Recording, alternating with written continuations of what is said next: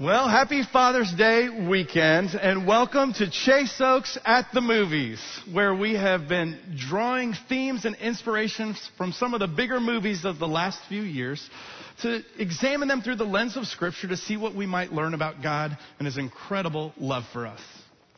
Well, as you may have noticed that this weekend's movie is a little different than the ones of the previous weeks because this is from the animated musical feature Disney film called Encanto. That's right.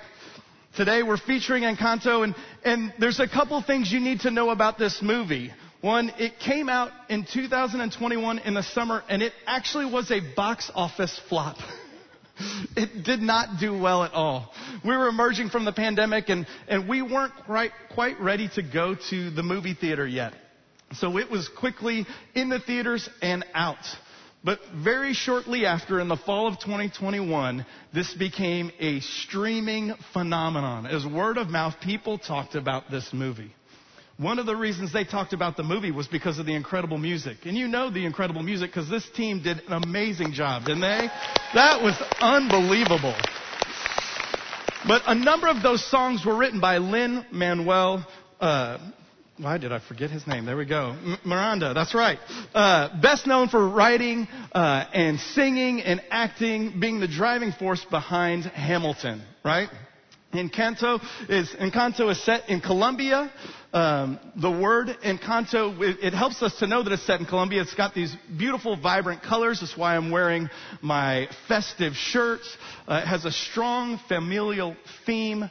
Um, but it's helpful to know that it's in Colombia because um, the word encanto, most, uh, maybe best translated, means charm or magical charm. It's the way we might think of driving through a small town or a small city with some historic buildings and homes. We go, oh, that place is full of charm. I could see myself here. It's full of peace. It's full of life. This is a charming city. And that's what Encanto is. Now, if this movie sounds a little familiar, but you can't quite place it yet. As I said, it's spread by word of mouth. And in Texas, the word of mouth spread differently around here. People would have a conversation over their Whataburger, and they might talk about this new Disney movie. Have you seen it yet? Uh, people might talk about this over the holidays, maybe Thanksgiving, as they were enjoying a slice of their pecan pie that they got at the Walmarts. Or maybe while their car was getting serviced, getting the oil changed and car washed, they talked about this movie Encanto. And so maybe there's a selection of you that go, oh, Encanto.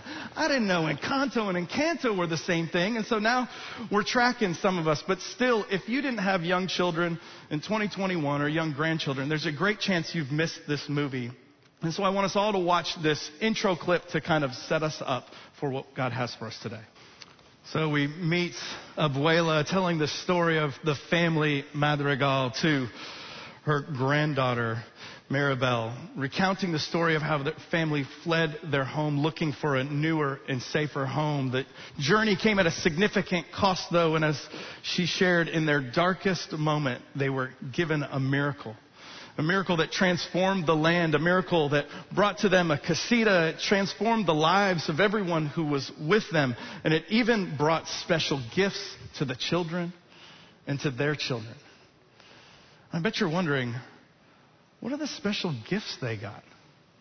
Well, when I, why don't I introduce you to the family Madrigal? Let's watch this. I wonder, it's a tough question. What's your gift?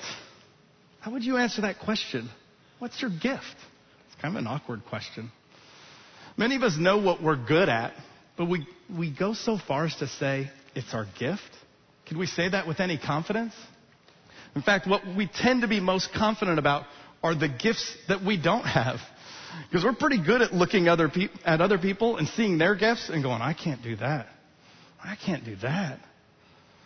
But you know what? We're actually not that good at valuing other people's gifts either. Um, for example, Michael Jordan, he was drafted third in his draft class behind a guy named Sam Bowie.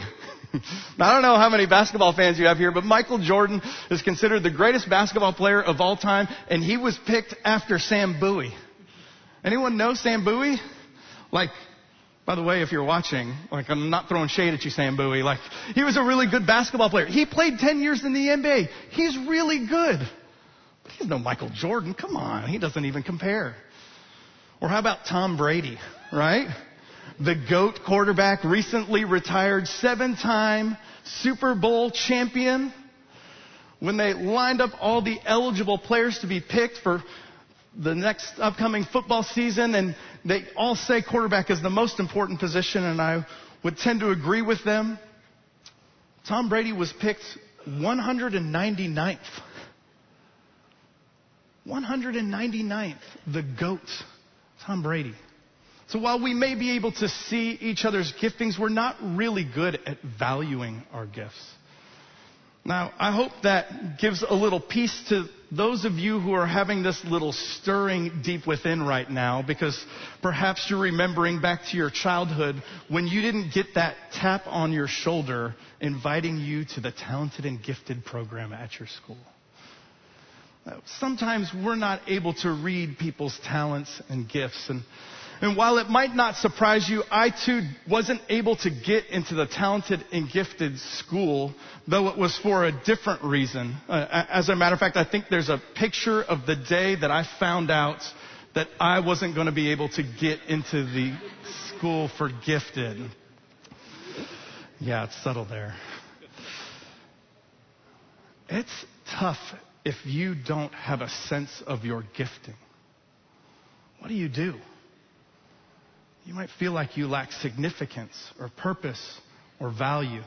And If you've ever felt that way, my guess is you can relate to this next scene where Mirabel is at the celebration of her cousin Antonio having received his gift. So I want you to watch this clip and I want you to see how Mirabel is responding to this moment. Open your eyes, open your eyes, open your eyes. When you don't have a sense of your giftedness, you can feel invisible, desperate for someone to see your worth, desperate to know that you're significant.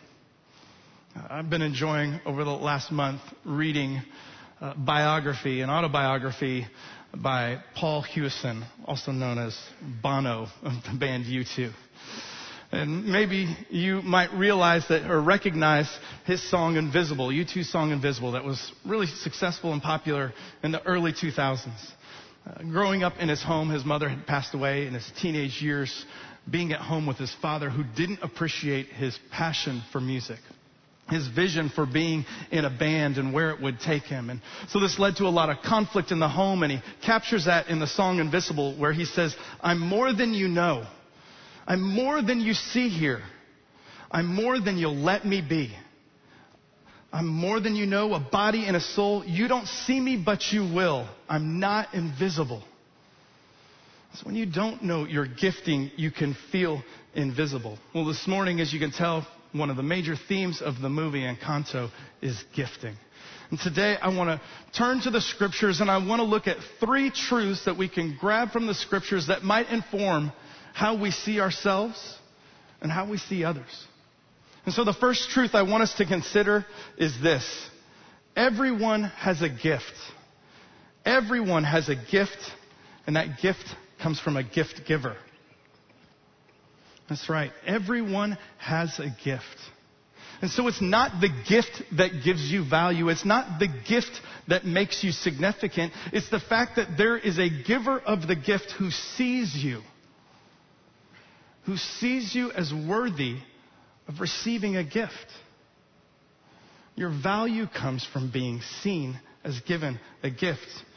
You don't have to go very far in your Bible to see that God sees you as valuable and worthy as a gift. In fact, if you take your Bible and you just turn to the very first page of Genesis, you'll find this verse here. It says this in Genesis 1:26, then God said, let us make mankind in our image, in our likeness. Kind of reminds me of this game that people play that I'm not really good at. Um, it's this game they play when, when a baby is born. and you go see the baby for the first time with the, with the parents and the family and, and you look at the baby and then you start like assigning the features of the baby to the parent, right? Like, oh, Oh, he's got your eyes. Or, or, that nose. Oh, that's his nose, isn't it? That's his nose. That's not your nose. It's his nose. Oh, that upper lip is yours, but that bottom lip is his. I'll be honest, guys, when, when I see a baby, like, it, I'm trusting the confidence that you have that this is your kid. Because I'm not seeing it. I'm not seeing it. I'm not good at this game. They all kind of look the same to me. I mean, except for my kids who are here who I love them. They were amazing. I can tell right away. But what I do know is when we play this game, every parent kind of puffs their chest up, don't they? Oh, yeah. You think they've got my eyes? Yeah. I wasn't going to say it, but now that you do.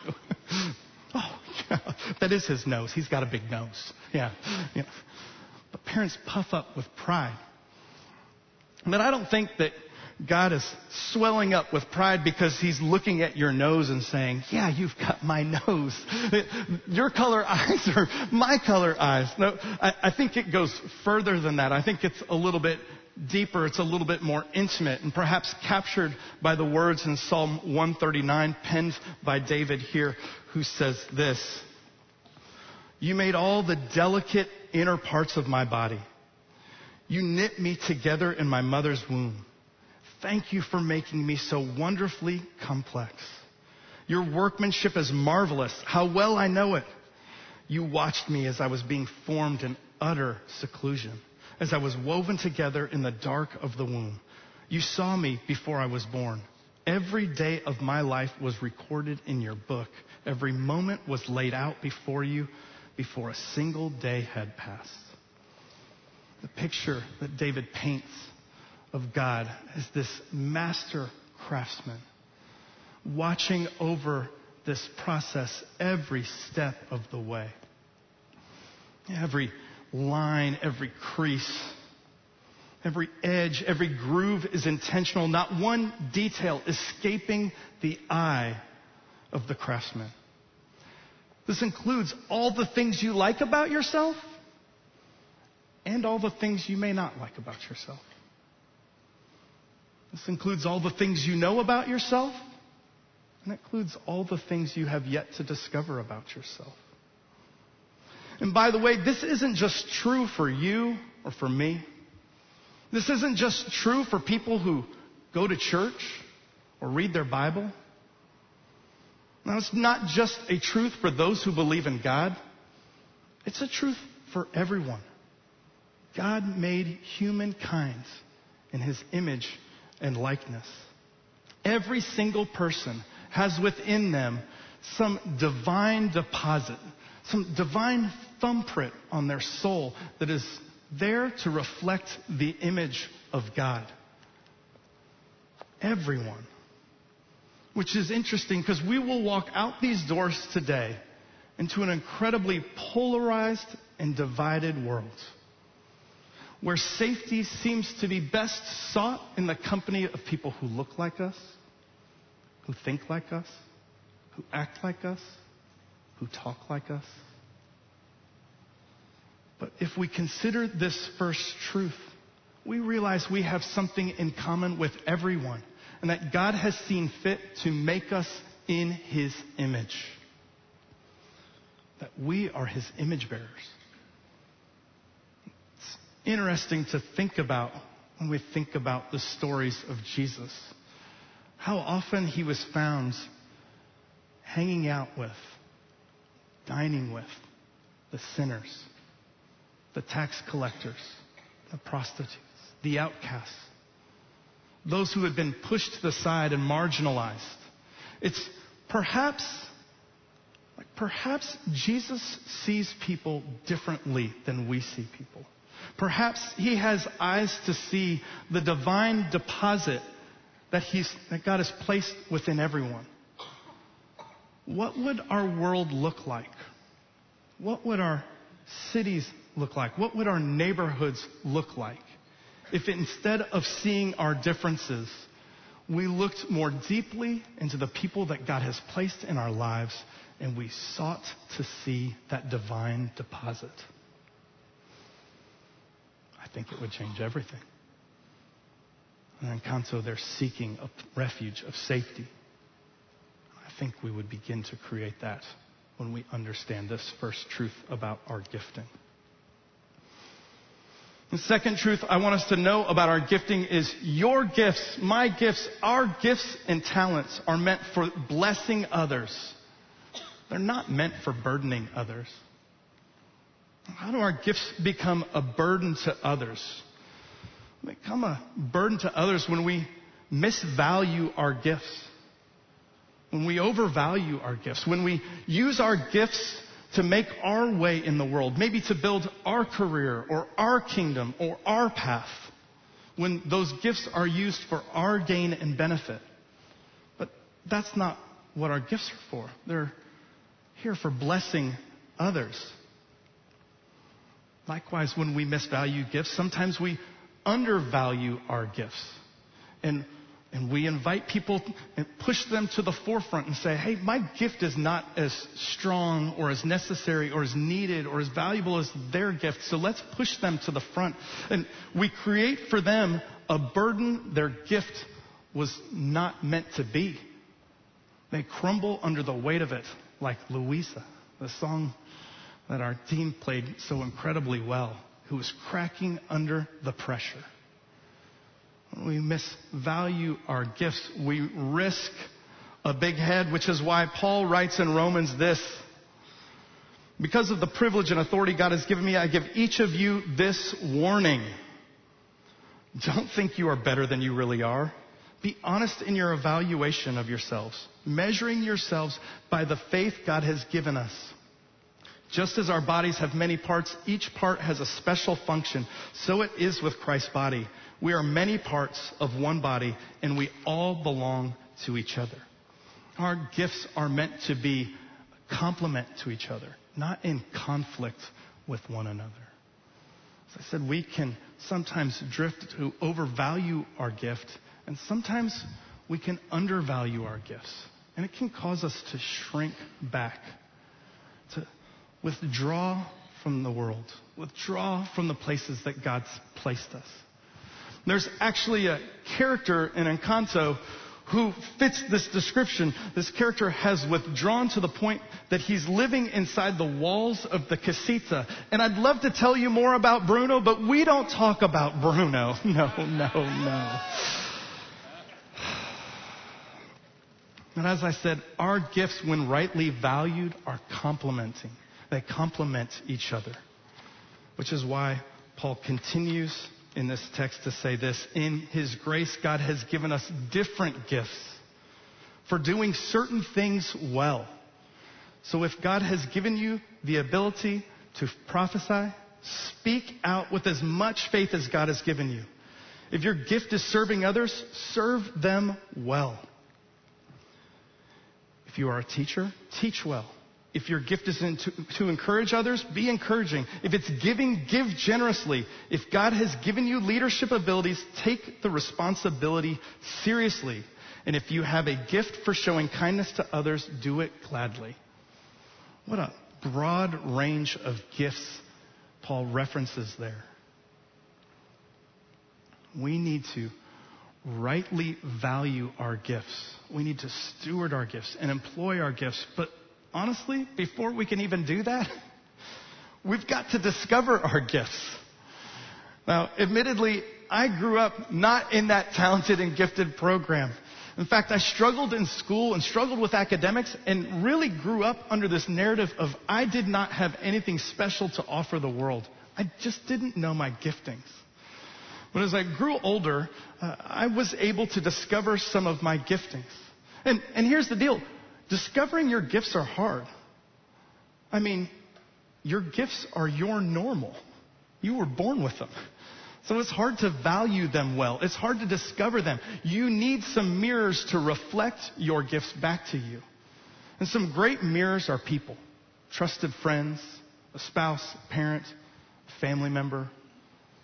Could be a, a coach, a mentor, a teacher, a neighbor, a coworker, a counselor. These are people who will reflect, reflect their experiences with us back to us so that we might know how we're gifted, how we're wired. But another mirror can be an assessment. I know lots of people love assessments. I, everyone loved the Myers Briggs, and now the big one seems to be the Enneagram. Or people love to take assessments to learn about themselves. And when I was in my young 20s, I took an assessment called Strength Finders, and, and it revealed some strengths to me that I was like, oh, yeah, I am good at that.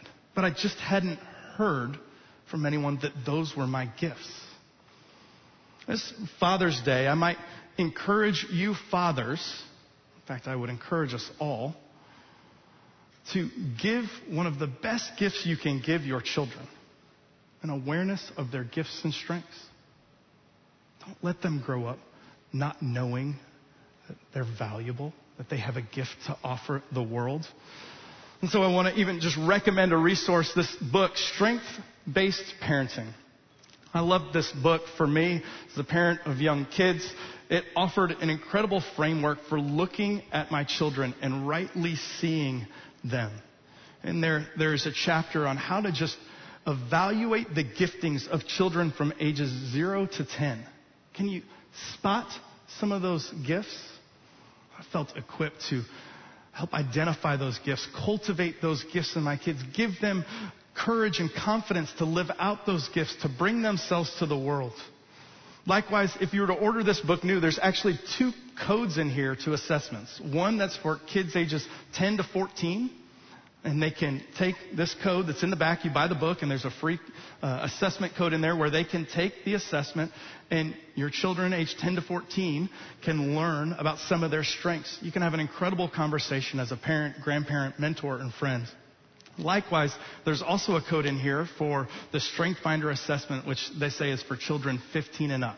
So you could buy this $14 book on Amazon and look at all the people you could impact and help them discover their gifts. But in discovering their gifts, we also need to teach them how to rightly value their gifts. And so, our two truths thus far is that we're made in the image of God and that God has extended His presence. He's given us uh, the gift of His image. The second is that we can be drifting to overvaluing and undervaluing our gifts, which then make our gifts a burden for other people instead of the blessing it's supposed to be. The third truth I want to talk about today is that you were given a gift on purpose, for a purpose. Your specific gifts are a clue to your unique God given purpose. There's fewer conversations going on in the world today that are as important and popular as the questions surrounding purpose. What's my life's purpose? What's God's purpose for my life? What is the story God's invited me into? This is Mirabel. I'm longing to shine. I know that I'm made for more. This is Bono singing, I'm not invisible, and I'll show you. I know I'm made for more. I think everyone in this room has had a moment where they're asking God, Is there more you have for me? I think the Bible has something significant to say about that. Now, growing up in my home, we had these Bible verses on flashcards. And we would memorize these verses and, and some of my favorite verses came from the book of Ephesians. One of my favorites that I'd memorized was Ephesians 2 8 and 9. It says this, for it is by grace you have been saved through faith. Faith. And this is not from yourselves, it is the gift from God, not by works, so that no one may boast. Oh, such a great verse. I know many of us know that verse. Another one of my favorite verses from Ephesians is this next one. It, it, it, says this, it says, For we are God's handiwork, created in Christ Jesus to do good works, which God prepared in advance for us to do. I laughed that first verse was Ephesians 2, 8, and 9, and that was on one card, and later in the deck, that last verse was Ephesians 2, 10. So really I memorized Ephesians 2, 8, 9, and 10. They, they all went together. But I'm kind of embarrassed to say uh, that up until about 10 years ago, I hadn't really learned or mashed them together. When you put those three verses together, I think there's an understanding we can't achieve when they're apart. See, many of us refer to Ephesians 2, 8, and 9 as the gospel. Oh, we talk about God's grace. We talk about our faith in Him. We talk about our salvation. We say, oh, this is a perfect uh, passage to illustrate the gospel, the good news that there's a God who loves us. But I think Ephesians 2:10 is also a part of that gospel. And unfortunately, as I look back on my life, I have been living out a 210less gospel. In Ephesians 2, 8, and 9 gospel and Ephesians 2, 10 list gospel leads us to this life where we're wanting and waiting. We're wanting and waiting for God to show up and to take us home so we can spend eternity in heaven with Him. We want out of this place. But Ephesians 2:10 says there's a reason why you're here. There's a reason why you're here. You're my workmanship. You're my handiwork created in Christ Jesus for good works that you might do them, that you might live them out, that you might walk them out. God has made you in His image. And He has given you gifts to bless others so that you might bring heaven to earth. I'm reminded, Jesus said, the kingdom of heaven is here. We're reminded that Jesus taught his disciples, Your kingdom come, your will be done on earth as it is in heaven. The reason we are made in the image of God, the reason God has given us gifts of blessing is so that we can be a part of this bigger story this bigger story where we, when rightly employing our gifts together, can bring heaven to earth.